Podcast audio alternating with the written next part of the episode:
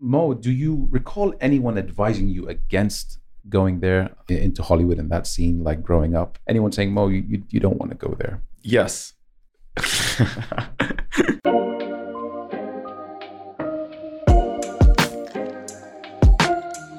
Bismillah ar-Rahman rahim Welcome to the Mo Show podcast, episode 26. My guest today is a Hollywood film producer. He's produced 11 movies and counting, mashallah. He's worked with the likes of Richard Gere, Gary Oldman, and Susan Sarandon. His latest movie, called Crisis, recently premiered across Saudi Arabia. Please welcome Mr. Mohammed Turki. Welcome, Mo. Thank you. That was a nice introduction. Yeah, yeah. Uh, It took me uh, it took me a few minutes to work on it, but uh, I just wanted to get the details right. How are you, brother? Thanks for making time for coming on the show. No, thanks for having me. And it's wonderful to see you after all these years. Yeah, probably a decade since the last time we Yeah. uh, we had a conversation. A lot have changed. A lot has changed. Wife, kid, podcast. yep, amazing. All well. Are you back in Saudi temporarily because of what's happening, or are you in between here and LA? well, I've been uh, between here and the US and the UK for the past uh, three, four years. Um, but with what's happening in Saudi, with all those positive changes and things that we never imagined we would have witnessed uh, with Vision 2030, I think it could be a permanent uh, move. Really? Yep. That means good. That means goodbye, LA. Uh, I could always visit it. It's been home. It's been home to you for what now? How many years?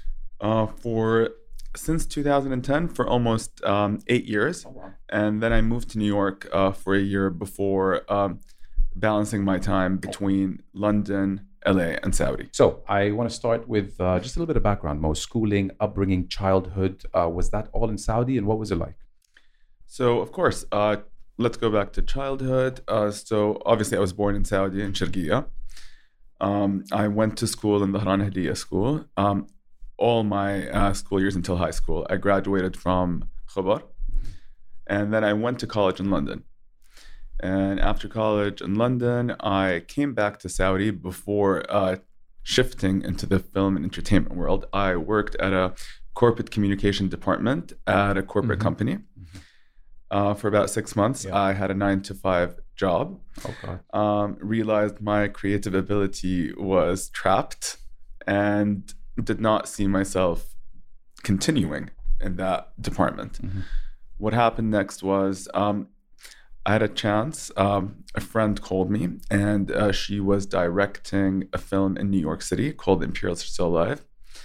And uh, when she just told me the story, it drew me to be a part of it. You know, she said it's about a Middle Eastern girl post 9 11, um, part of the uh, elite New York society, but always paranoid at these parties, at these events, at the airports, that she is profi- like uh, racially profiled of Mhm. being an Arab. Uh, if her brother or a family member is coming, they're always uh, taken aside in the US for secondary inspection or they're randomly checked. So random. Every time I go to the airport, I'm like, can you, can you be pulled on the side? Yep. I'm like, me. Exactly. I'm sure many others. Yep. So, um, yeah, the story drew me to be a part of the project. Um, jumped on it, went to New York. Uh, the film was official selection Sundance in 2010. Amazing. It won the uh, Warsaw Film Festival and uh, the Asian American Film Festival, and also premiered in Deauville in France. Uh, after that, that thing when, especially like my family are very supportive, but I always have this inside joke with my dad when I told him I want to work on this project. You know, in the back of his head, he thought, "Oh, come on, go pursue your hobby for a few months." And then you're going to realize Hollywood is cutthroat and difficult. And, you know, you're going to be like, yeah, I did it that one time. I produced a film and I would be back home um, in Saudi, um, being in um, either the banking sector or the oil and gas sector. And that would have been my career. One of those traditional directions. Exactly. Yeah. But after that film, I met um, director Nicholas Jarecki, who is a very good friend of mine. And, um, you know, we were in the Beverly Hills Hotel. I remember this, it was like a scene in a movie. We're sitting in the Polo Lounge, and he told me, I just wrote this movie. It's a Bernie uh, Madoff twist uh, about a hedge fund billionaire. And I'm thinking of casting Al Pacino or Richard Gere for the part. And he kept on telling me more about it. And we started developing this film together. And next thing I know, I'm in New York City working with Richard Gere on arbitrage. And then I created a company in LA and never went back home. what a story. Really inspiring. Fantastic, dude. Really happy for you. Um, I wanted to also congratulate you on your recent movie, Crisis. This was extra special for you because this actually premiered on home soil here in Saudi, you know, in one of our new cinemas in Riyadh. I, I saw you uh, at the premiere on your Instagram. Actually, we'll put it up right now mm-hmm. uh, with your permission. Um, of course, go ahead. The Vice Minister of Culture, uh, Hamid Faiz, uh, came and supported. Mm-hmm. Um, obviously, with COVID, you know, a lot of people um, sent me messages with support. You know, the Minister of Culture, uh, Prince Badr Farhan, wanted to be there, but you know, with all the COVID restrictions, he wasn't able to come. But it was great. We had the CEO of the uh, newly formed Saudi Film Commission, Abdullah Ayaf, and we did two screenings. Mm-hmm. Uh, we did my first screening was close to home. Uh, we did it in uh, Dhahran Mall in uh, Muvi cinemas, which you're aware that Muvi is the That's first uh, Saudi, yeah. fully functional cinema yeah. chain. Al Hokair Group. Al Hokair Group. Uh, Sultan Al Hokair, who's also a friend, he's running it. Yeah. Excellent. Great facility. concept. Mm-hmm. Uh, they have the they have a beautiful the beautiful like suites, also like the Dolby Theater, the Onyx, yeah. and so on. Yeah. So I had the first screening in a cinema two minutes from the house I grew up in. That's crazy. Which I never imagined would happen in a 10 year uh, film career. Yeah. Um, we had the U.S. Uh, consul in Dhahran, uh, Nicole, attend, mm-hmm. and a bunch of members from the Saudi Chamber of Commerce, and uh, family members. I had my sister, uh, my father, my mother, and you know close family friends. It was wonderful to launch it in Saudi in Dhahran. Yeah. And then later on, you know, uh, went with my brother and my nephew to Riyadh, and we did a premiere with uh, Vox Cinemas Riyadh Front. Mm-hmm was a great. It was great. Like I never thought. I was telling a lot of people this, uh, even my friends in Hollywood. we were joking about it. We were saying, who'd ever thought a film like Crisis does not have any premiere in the world because of COVID, and we do all the press tours and the press launches digitally. And then in Saudi Arabia, you actually have a physical premiere with an audience. yes. Who could have wrote that? Huh? Exactly. Impossible. Impossible. Like, I don't know, it's like a twist turn or something. wow, man. I love how it came full circle. I had a question I was going to leave to the end, but I'm actually going to ask, I'm going to ask it to you now because mm-hmm. I feel this was your most proudest moment. I was going to ask you, what was your proudest moment uh, in your young career? Is Was it the launch of Crisis in Saudi Arabia? Uh, Crisis is right now like the most recent thing that's very sentimental and meant a lot to me.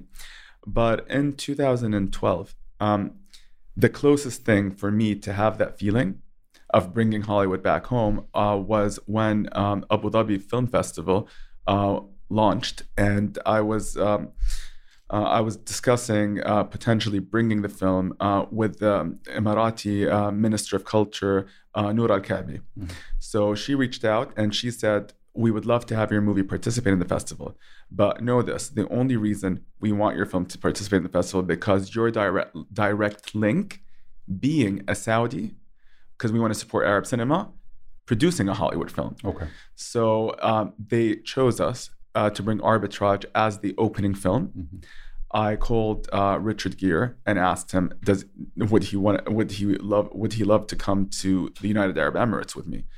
And you know, uh, he's been, um, other than the fact that he said yes and he came on the trip and supported me, he's always been um, a mentor to me in that uh, film world. Uh, he always gave me advice. I he sat with me and literally we have a relationship. Like I look at him as an older brother. I would say like my film father, but I like I, he does not like that. I wouldn't think so. but yes, he's been very supportive. We've mm-hmm. traveled the world together. Uh, promoting films. You know, we were in San Sebastian, um, London, New York, LA. Um, we've also uh, went on, you know, uh, trips that are not film related. Just um, you know, spend time with his family. Mm-hmm. How important is to have that go-to guy, almost like a coach or a mentor in Hollywood? Did he really like uh, help you in many ways? Yes, he did. And I've done a few things that I'm not going to mention, which I was not very proud of. And he actually reached out to me. Okay. And I respect that and appreciate that even more than ever today when I remember that he actually called and he cared and he said, You shouldn't do this, you should do that, and guided me. Wow. And later on, I did another movie with him, uh, which is a complete different opposite from his Brioni wearing suits and being on the cover of Forbes list and Arbitrage playing Robert Miller. The other film, he plays a homeless guy in New York City in Oren Moverman's uh, Time Out of Mind. Okay. So uh, again, we were in New York. We were uh, visiting homeless shelters. Um, I remember we were at the Hoboken homeless shelter, and that whole experience working on this film um, was very touching to me. You know, like I learned a lot about you know the homelessness um, in the United States, Yeah. and how like you know as a homeless person you're not guaranteed a bed every night, even if you're in a shelter. You have to queue and you have to take a number every single night. So if you come late, then they'll send you to a different shelter, and so on. And I don't know. Changes that- your perspective on life. of course it does like, a lot. Yeah. There's another thing I wanted to add also, um, if you let me, is um, basically all my films, uh, which a lot of people don't know that about me, is they all have a social message. So um, arbitrage was the backdrop of the financial crisis. Mhm. You know, uh, then I did at any price, and it's also the backdrop of the farming crisis. Okay, and uh, time out of uh, time out of mind, the homeless, Homeless. Uh, homelessness and the homeless crisis, and um, 99 homes about the housing, Housing crisis. Yeah. Okay. Yeah. And then most recently with the crisis, it's about the opiate crisis and how all those pharmaceutical companies are getting all these approvals from the FDA with things that sedatives that could be dangerous and could kill people who uh, you know use these drugs Mhm. and how there's a black market around it and you know before covid it was the second largest death uh, second largest cause of death in america Mhm. so um, I really love films in the form of entertainment, but I, you know, the movies that I want to produce or be a part of, I want people when they leave those films, they think about it. There's a social message The behind message. it. So you choose based on the message that the movie portrays. Yes. All right. Yeah. Um, Mo, do you recall anyone advising you against going there uh, into Hollywood and that scene, like growing up? Besides maybe your parents, or you know, obviously they want what's best for you, but like friends or family, anyone saying, "Mo, you you, you don't want to go there." Um, yes.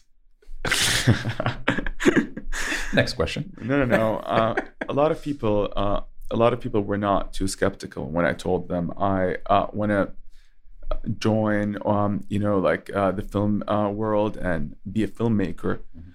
Uh, first of all, the older generation, whether they're like you know family members or not, or extended family, they were like, "Why do you want to work in films? There's no cinemas in Saudi." Or then later on, when you produce a movie and they're like, "I went to the cinema, I didn't see your film." I'm like, you know, there's like millions of movies. It's like basically like just because they went and your film wasn't in a movie theater that you're a failure. So I had all these like things uh, that were around, but also there was mixed messaging because it's a new thing, uh, especially now, even today in Saudi, it's a new um, profession. Yeah. So yeah, I had uh, people, of course, who were very supportive and. Um, you know pushed me uh, to uh, further um, myself and to work you know on expanding um, my line of work Yeah. and to learn more and to be uh, where I am today and I'm still trying to build um, even more uh, but I also had people that ridiculed me and people who attacked me and people who did not think that I was legit or questioned my authenticity. And even today you know like um, people would see uh, like even on my social media you know like i'm friends with a lot of actors but i'm also friends with uh, the biggest supermodels in the world and you know we go on these trips. But they don't seem to know that like you know if you're part of that hollywood world it's a small cycle and we do protect each other and everybody knows one another so if you're in you're in with them Yeah. and they don't understand that you know like just because i'm saudi they would think otherwise um, they would think those people have an agenda against me. They don't know it's like genuine friendships or, you know, if I'm posting like with an actor or this or that, like people all have their different um, idea of what's Yeah. right or wrong or judgment. Yeah. Yeah. And yeah, I've- also been uh, cyberbullied on social media, which like I don't care. Honestly, like it's to each to their own. But Yeah. you know, that's all part of exactly. It's all part of um, part of the uh, line that I chose to work. Good with the bad. Exactly. Yeah. But alhamdulillah, there were more support Amazing. uh, than um, people who were unsupportive. Yeah, yeah, absolutely. Mo, have you ever felt any barriers in Hollywood by either producers, actors, or directors, but by virtue of you being Saudi and you know where you're from? Have you ever felt that you know you were treated unfairly, or was it ever the elephant in the room? Okay, Hollywood and the film industry there is quite universal. Okay, it's very cosmopolitan. They're welcome to different ethnicities, minorities, uh, very welcoming. Um, as you see, you know, like most of the films today, even like recently, you know, the Academy members are trying to make them uh, more international. They're adding uh, Asians, uh, Hispanics, uh, blacks, and it is, you know, like a melting pot. Yeah. There's people from all over the world. Uh, but yes, of course, you do feel like the elephant in the room. I have like one uh, story that I'll tell you right now that I definitely felt that term that you just mentioned. Uh, we were sitting, um, we had a production meeting with cast and crew. And obviously, I'm not going to mention who said that, but we were all sitting down. And, you know, there's all these documents, and, you know, there's the crew names, and then my name is obviously there. And um, one of the people in the room was like, who is this Muhammad guy? Should be we should should we be worried about him? And I was sitting right there, and I was like, that would be me. And this woman just looked at me, and she's like, "Oh my God, you're normal. I can introduce you to my children." Wow. And my response was straight on. I just was like, "Oh, I'd love to meet your children." Like, what am I supposed to say? Yeah. But then after that meeting, you know, like we had like a team dinner and then I went back to my hotel room and you know it hit me later. I was like, what the hell is wrong with this lady? Yeah, yeah, yeah, absolutely. Did you tell her you're from Saudi Arabia? Yes, she knows. Yeah, I'm, I'm, sure you changed the way she thought of Saudis. You know, probably the first Saudi you met. Well, you know, like my relationship being a Saudi within um, the U.S. or within the international circuit, even at a young age. I remember um, when I used to go to summer camp, uh, whether it was outside Boston or anywhere in the U.S., uh, you know, Exeter Phillips mm-hmm. Academy or Andover or Cushing. When I'd go to those schools, I remember when I used to say I'm from Saudi, people would look at me and they're like, "What state is that in?" I'm like, "It's a different country. It's not part of America," you know. And it happened on multiple times. Yeah. But then, obviously, after 9/11, things have changed, yeah. and then also the misconception uh, when you would say you're from Saudi, they're like, "Oh, do you have an oil tank outside your house? Yeah. Uh, do you go to school by a camel? Does your dad have uh, a harem of women, yeah. and so on? Like, are you the son of a third marriage?" Yeah, and I'm like, I've heard them all. heard them all. You know, so there's all these like different uh, misconceptions. Yeah, yeah. Um, but that was one thing. But I used like, and I'm actually proud of it. I used being a Saudi in Hollywood to my benefit. You know, the term Saudi producer was a new term in Hollywood. And I was like, how can I be more recognized than all those producers that I'm competing with? I'm like, put the Saudi card hat. Yeah. Okay. Jumps off the page. Exactly. When I when I arrive to any ev- event, do they want me to be the producer or do they want me to be the Saudi producer? I'm like, no, definitely Saudi producer.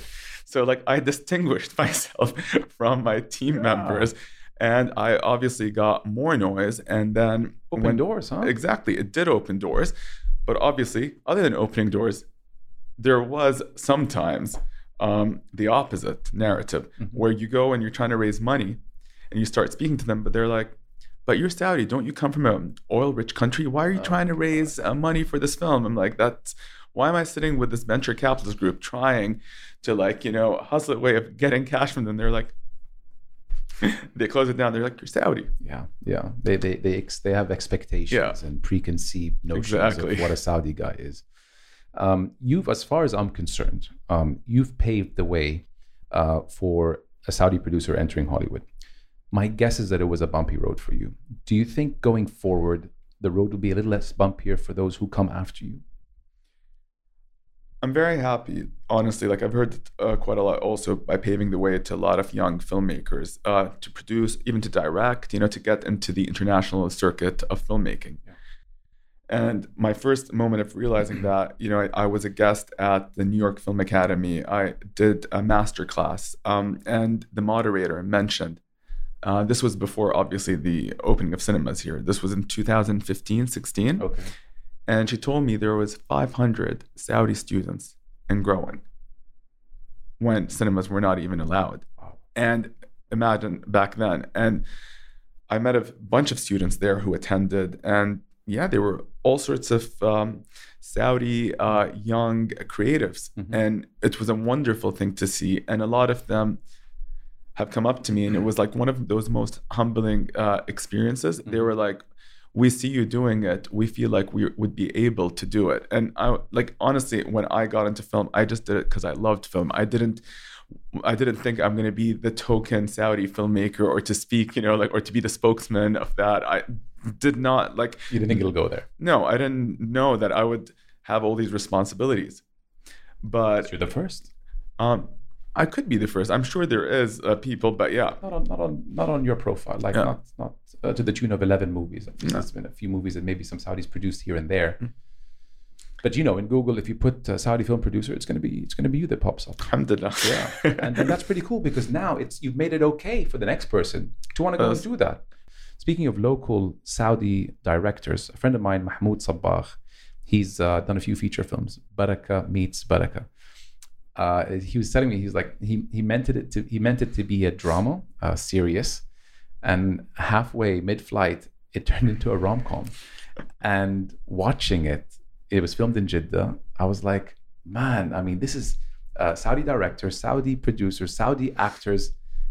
It's it's not far off the Hollywood quality in terms of Mhm. like my retention. I was really, really enjoying it. I don't know if you got a chance to see it, but no, I've watched uh, Baraka Meets Baraka. you saw it. Yeah, I saw it.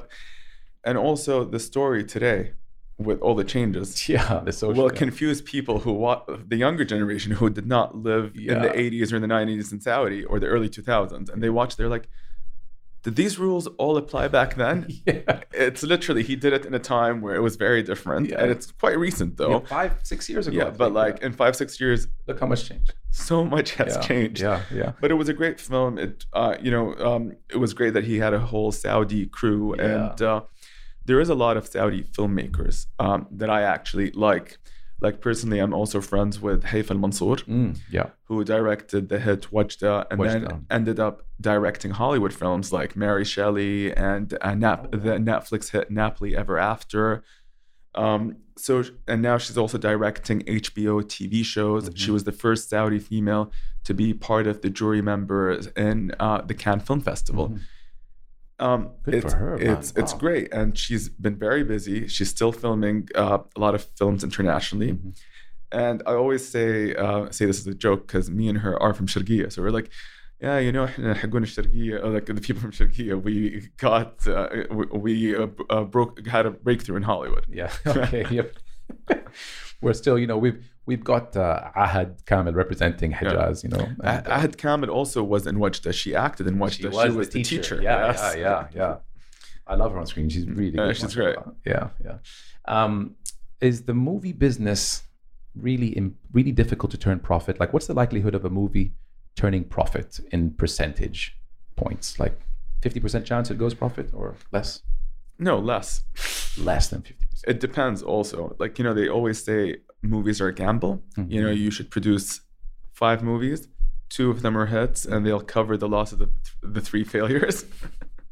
so if a movie hits, it does, you could make a great, um, large profit. But if it doesn't, you could also lose your investment and return of investment for your investors. So Mo, it's does it work this way? A bunch because I, I mean I, I love movies. I wish I knew more about the business. Mm. A bunch of producers get together. Um, they get in touch with the director, with an actor, um, with the writers. They kind of get it all together, and then one of the big studios say, "Yeah, I want a piece of that," and they put their logo on it, and they own the rights to it. Uh, I could be so off. Not exactly. So there are two. Uh, there are two uh, ways of making movies. There's obviously the studio films, you know, which uh, studios have their uh, greenlit scripts and they approach directors and package the deal and get finances through a studio. And those are safe because normally those films are Universal, DreamWorks, Warner Brothers, and they have like, you know, a worldwide release. Yeah. But then there's the films like that I work on, which I like to call high-end independent. So we package them. And then what we do, we show the films in festivals and try to get distribution. And then if the movie is good and we get great reviews, it's a war between the studios trying to buy your movie. Okay. And then um, It's best case scenario. Best case scenario if you have a good movie, but if you don't have a good movie, it's not the best case scenario. Can studios split? Sometimes I see uh, like New Line and Universal or Lionheart, one of those big boys. Can Mhm. movies like own like joint rights to a movie? yes, absolutely. Like uh, Crisis right now, uh, when we released it, Warner Brothers owns Crisis in Australia. Okay. Universal owns um, Crisis in the UK by market. by market. Yeah. Yes. It's interesting. Very Yeah. interesting. Um, what's your favorite movie of all time? That's a tough one. Uh, I'm a movie buff, so there's a lot of films, but on the top of my head, I I'll, had to hit you where it hurts. yeah, like I'm not gonna say one film, but I'm gonna say a bunch. Yeah. Like I love movies that I loved uh, watching growing up. Is like a film like The Shawshank Redemption, The Godfather, obviously. Then I love uh, you know like old uh, classical movies. You know like I love all the westerns. Like I'm a huge fan of Clint Eastwood. Um, Mm, I inherited that uh, from my dad. Uh, yeah, The Good, the Bad, the Ugly, Mhm. Unforgiven. Um, and then, of course, I love his direct, uh, director, uh, direct, uh, director debut when he did all the different films Yeah, from yeah. You know, uh, Angelina Jolie's Changeling to Mhm. Gran Torino to movie. yeah, he's a great director. Mystic River, incredible. Um, obviously, I love um, Gone Girl. I love David Fincher, uh, Quentin Tarantino. Uh, I also love Martin Scorsese's Mhm. films. You know, like Casino is one of my favorites. Yeah. And then I. I can talk about film all day, you know. Like I love um, even like the Italian classics with Federico, uh, with Fellini, Yeah. La Dolce Vita, and that fountain scene. And then I love Spanish cinema. Yeah. You know, like Spanish cinema to me is like I love Pedro Almodovar. I love his movies. I like um one of my favorite like also Mexican films is Y Tu Mamá También. I'm sure you know it. I don't. Sorry. Um okay. but I'm going to look up. Look it up. Um, you mentioned Spanish movies. That country like really knows how to produce thrillers. All right, this is my favorite genre. So recently, my brother's wife, uh, my cousin's wife, who's Spanish, said you guys have to watch this movie. It's called The Invisible Guest. For two hours and change, and I've got ADD. I just couldn't take my eyes off a movie that was subtitled in English. I, I wish I can do foreign movies more, but I don't. Um, I kind of run away from a movie if it's subtitled. But after this movie, The Invisible Guest, I was so locked in for two hours and, and, and, and 15 minutes that it was. Um, I don't think I looked at the subtitles once. I was just following the movie as it was going and just hit and twist after twist. Have you seen it? The Invisible Guest? no, but I definitely want to see it now Oh after you said God, Mo, really, like I was like sp- the Spanish, you know, move like the Sp- Spain as a country can really produce some phenomenal thrillers. Spain can produce great films, and obviously now with Netflix and Yeah. you know, like with the uh, rise of Spanish TV shows with Money Heist and so on, you know, like it's a great time to be a filmmaker in Spain. Truly, truly, it brings the world together. You know, it really does. It really does, yeah. um, now, now I have an opinion about uh, you know something that Spain is good at. That that I want someone to have that on Saudi. You know, as as Mhm. the directors uh, are up and coming in our country, we want to. I think it's also a good opportunity to change the narratives and Of misconceptions of our country. Like this is the real Saudi. Look, you know, look what's happening here. No, like film is a universal language, you know, like um, it. You can do films about Saudi, you know, using all those human elements by showing people more about our culture. I always say like films like Slumdog Millionaire or, you know, like uh, you know, like even like um, a black cinema, like African American films like Soul Food or Barbershop. All those simple stories take you in and teaches you They about the culture. And I feel do. like those can be taken as a you know like a benchmark to do films about Saudi in that form. Yeah, absolutely. Mhm. You're absolutely right. Um, what about from the 11 or so that you've produced? Mhm. If it's not any sensitivity to ask this question, do you have one that you favor? obviously like i do favor and everybody knows that it's no secret i do favor arbitrage because i have like a special bond with how it started and i always remember this was the film that got me to be on different uh, film sets all over the world uh, like people think being on a film set is glamorous it's not at all if you're filming in new york or la it's better but i've been in areas that I'm sure a lot of people don't know. Like I've shot in Illinois, in Iowa, in uh, Montreal, in Syracuse, uh, like literally in the Rural middle areas, yeah. rural area, New Orleans. Oh God. Okay. The, but beautiful city, that. Beautiful and great experience, Yeah. and you know, just like teaches you more about the world. I love traveling, you know, and I love going to all sorts of areas. You know, like my favorite, my favorite most recent trip was January 2020, before you know the world got locked up with COVID. I was in Kenya, Yeah. and I enjoyed you know being in Africa and just it's mind blowing. And now even in Saudi, you know, I just uh, was in Al Ula, and you know before uh, before that I explored also Al Wajh, and uh, I never knew we had all those crazy, incredible. Um, uh, you know, like archaeological sites and It's unbelievable. you know, like pr- beautiful Caribbean blue seas. Yeah, it is that. It is. It's even better. Yeah. And I'm just excited to see right now with all the support that the government is doing, Yeah. you know, how beautiful it's going to be. I'm I'm excited to see what our country is going to look like. It's a great moment for us. Yeah, we're really investing in that area. Yep. Yeah. I'm a big fan of Michelle Rodriguez. In 2001, when she shot Fast and Furious, I was just in love, you know? Uh, and I know you guys share a very close friendship. Uh, question for you is Would you consider her your best friend? Yeah, she is. Dating back to what? Early 2000s? we met in 2009. Okay. Okay, and in 2010, I reached out to her. Um, once we were releasing The Imperialists Are Still Alive, because uh, the film was sponsored by a mag. Uh, the the opening was sponsored by a magazine called The Atlantic, and The Atlantic um, loves uh, pushing fem- uh, wo- uh, female empowerment, woman empowerment, Yeah.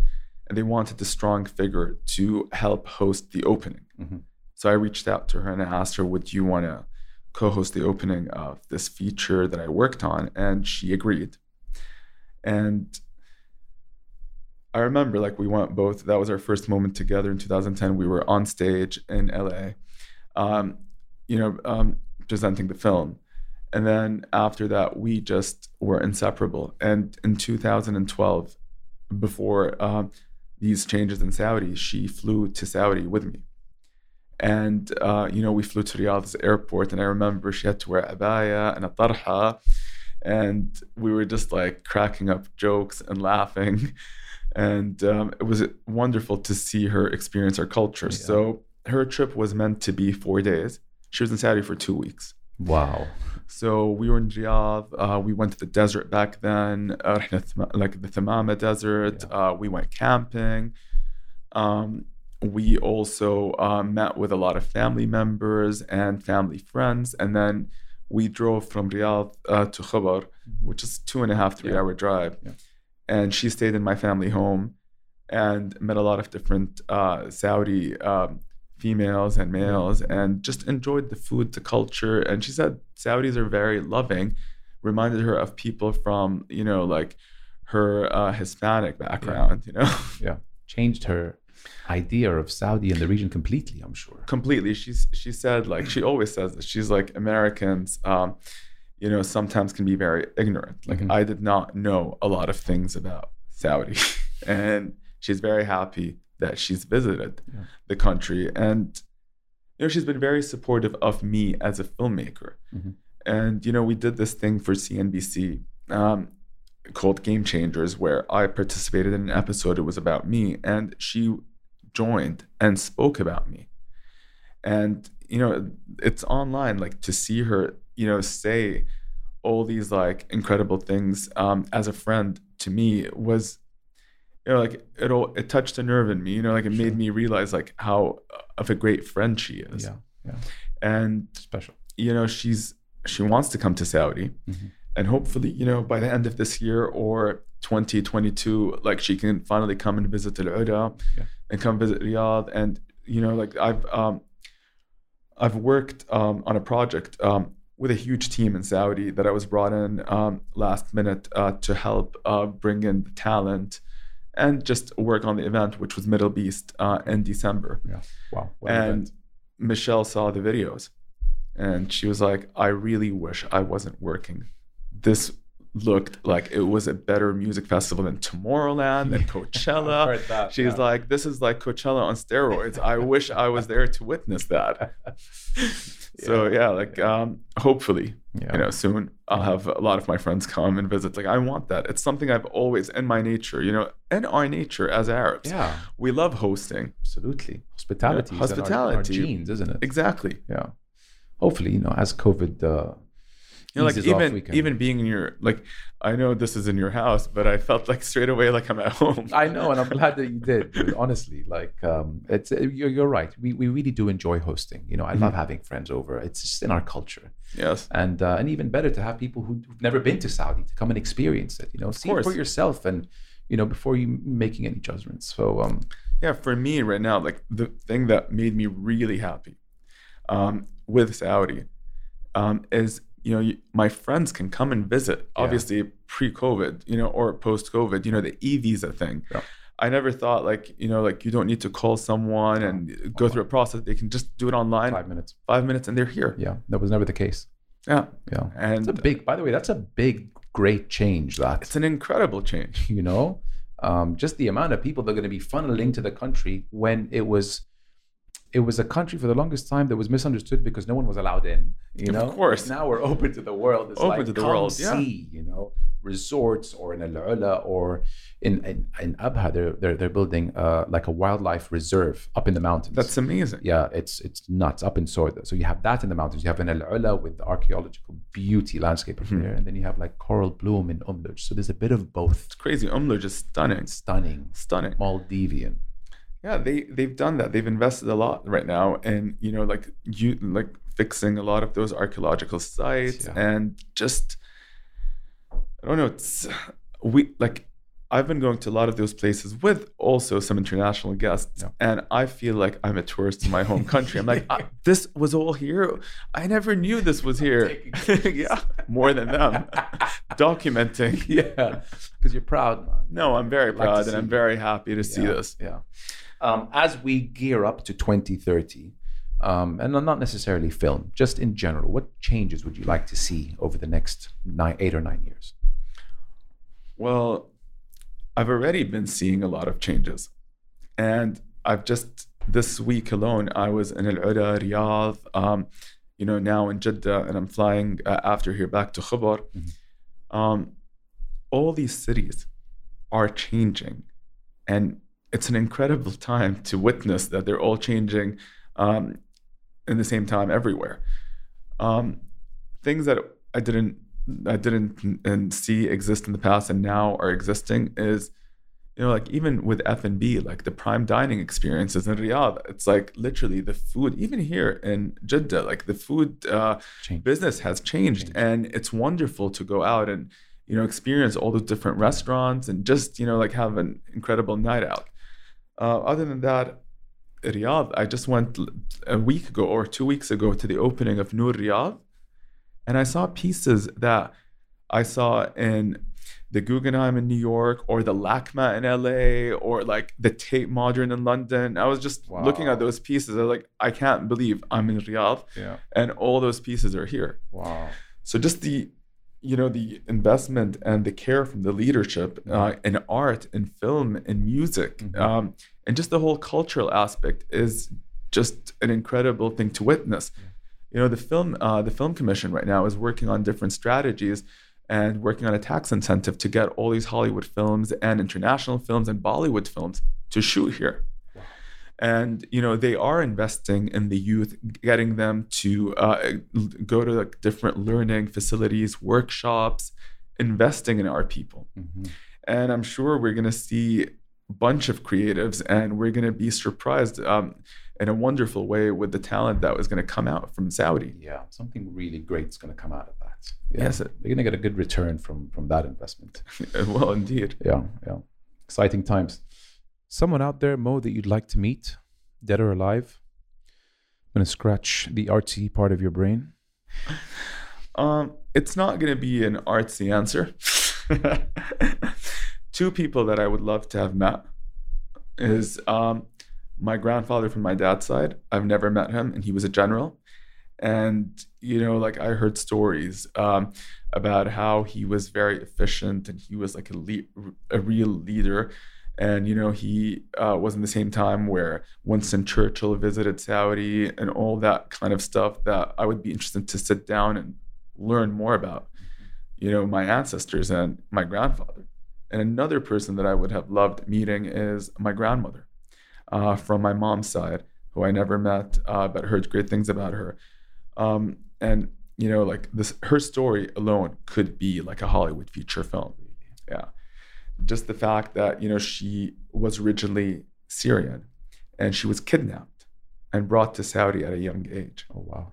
Yeah, and then later on met my grandfather and got married and had a wonderful life. But her story is just like fascinating. It feels Yeah. like one of those period piece films. Yeah, Yeah. I'm sure you hear a lot about her through your mom. uh, you Of know. course, yeah. Um, wow, uh, two beautiful answers, Mo. Um, much better than I what I had in mind. I thought you were gonna, you know, yeah. um, I'm not trying to. I'm not trying to be cocky, but like I did meet a lot of uh, people that uh, they were when I was younger. They were my um, they were my dream uh, people to meet. You know, like obviously being in Saudi, growing up, watching millions of movies, knowing who Richard Gere is, watching all his films from Pretty Woman to American Gigolo to Primal Fear. You know, and then all of a sudden you're friends with him. yeah. Okay, that's S- another surreal. thing. Yeah, surreal. Susan Sarandon, another favorite, growing up with her, watching all her films. Then you know, like um, working with Zac Efron, traveling the world with him uh, at a young age. Um, that was also something I never expected to happen. Um, Down to earth guy. I met him. Yeah. In Ibiza one summer. Very down to earth guy. yeah, I think was that was that the summer we were all there together. You were with Ghadab. Yeah, 2012. 20, 2012. Yeah. Yeah. So we went to Ibiza 2012. We went again to Ibiza 2015. Mhm. um, yeah, like the, he he's a very good person and, and a good friend. I remember in 2015, uh, he was really um, working on back-to-back projects, and we're all flying me and a few friends to the Mediterranean, and he didn't want to tell me that he was uh, surprising me for my birthday. And I was on the British Airways flight, and I sit down and I looked to my right, and he was right there, and I was way. like, I was like, he's like surprised. Like I booked the same flight. I was like, this is incredible. wow. Yeah, we uh, nicknamed our um our trip. You know, like uh, before we were posting on Facebook more Yeah, than Instagram yeah, and stuff. yeah, And I remember it was Toll, which was trip of a lifetime. Amazing, dude. What a Yeah. story. Um, Mo, just to wrap up here before I know I know you you know you have a flight to catch. I don't want to keep you for too long.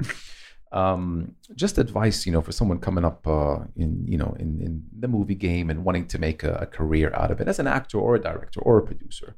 What advice do you have for them? You know, from someone like you who's been in the scene for you know a better part of a decade. if you really want something, you have to fight for it. Nothing comes easy. Okay. And you have to be very uh, patient. Patience is key. Um, yeah, I remember multiple times that I wanted something and the doors were not open. Uh, but you just don't, like, especially in the entertainment world, don't take anything personal. You know, like if you're creative and you believe in your passion and you believe this is what you want, you should strive and try hard for it and fight for it until you get what you want one way or another. Um, hustling, I don't like the word hustling or hustlers or hustle, but the film industry is a hustle. Get it? Uh, yeah, I would imagine. Yeah. And, you know, when people tell you no, you get used to it, you know? Yeah. Another thing You've heard your fair share. I heard my fair share of no's, but something that I wish that I did at a younger age um, is no was never in my dictionary. When somebody would ask me for something or anything, I would always be yes, even if I didn't want to do it.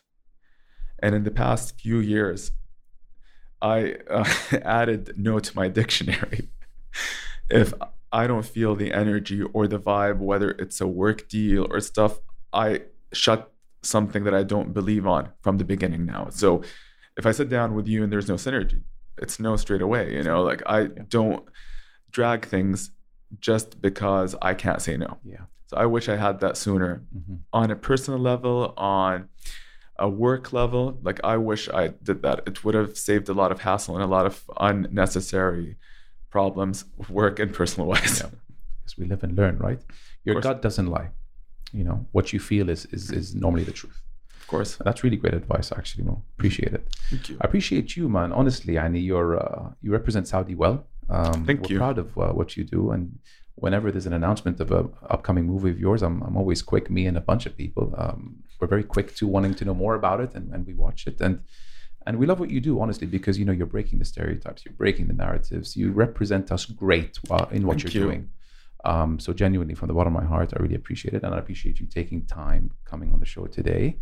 Um, you know, the podcast is new. Um, you, I appreciate you taking a chance on it, um, and uh, and sharing your story with me. Well, I've done. Uh, obviously, I know you, but I've done my research. Also, I've watched a bunch of your Oh, videos, and I was Okay. like, I was like, this is great, you know. Like, and I honestly think, you know, your podcast has a huge future, and I Thank you. Really think this is gonna be the start of many great things. No, from the bottom of my heart, I'm Uh, like happy to be here. You made made my year, honestly. Have Habibi, thank I really you. appreciate it, Mo.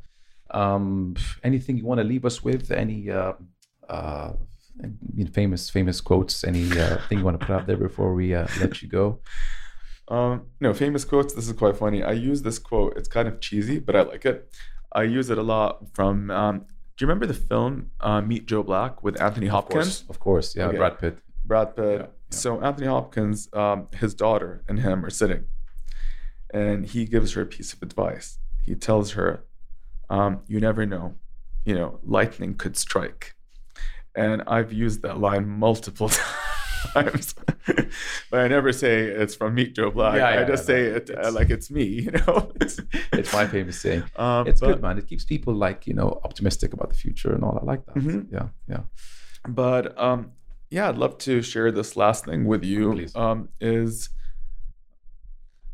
yeah what i'm working on next is um obviously i'm working on a film and the story came from me during covid i got creative and i sat down and came up with this story that i think um would be a great addition to saudi and to what i believe in and I can't reveal much because you know, like we've got a bunch of people signing NDAs Yeah. and stuff. But I'll just tell you a little bit about you know, like what the story is about. The story is about a young Saudi girl, and she is the hero of my film, and it's a very inspirational story that anybody in the world, whether you're in Utah, Paris, or Saudi, and you're sitting down, you can relate to the struggles this girl relates to.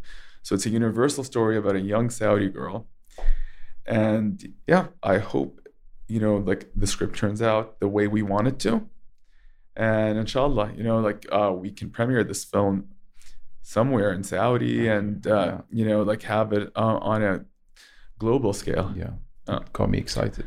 but yeah the other thing that i'll tell you about it's going to have an international cast and a saudi cast the lead is going to be an unknown uh, saudi girl pending open casting Really amazing, dude. That's so cool. That's different.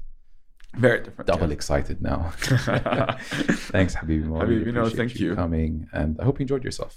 No, I did. Uh, yeah, I enjoyed myself here. Thanks for having Awesome, me. man. Thank you. Next Thank time you. you're in Jeddah, holla, all right? I will for Thanks, sure. my brother. Thanks, Habibi. Yeah, Cheers. Bye.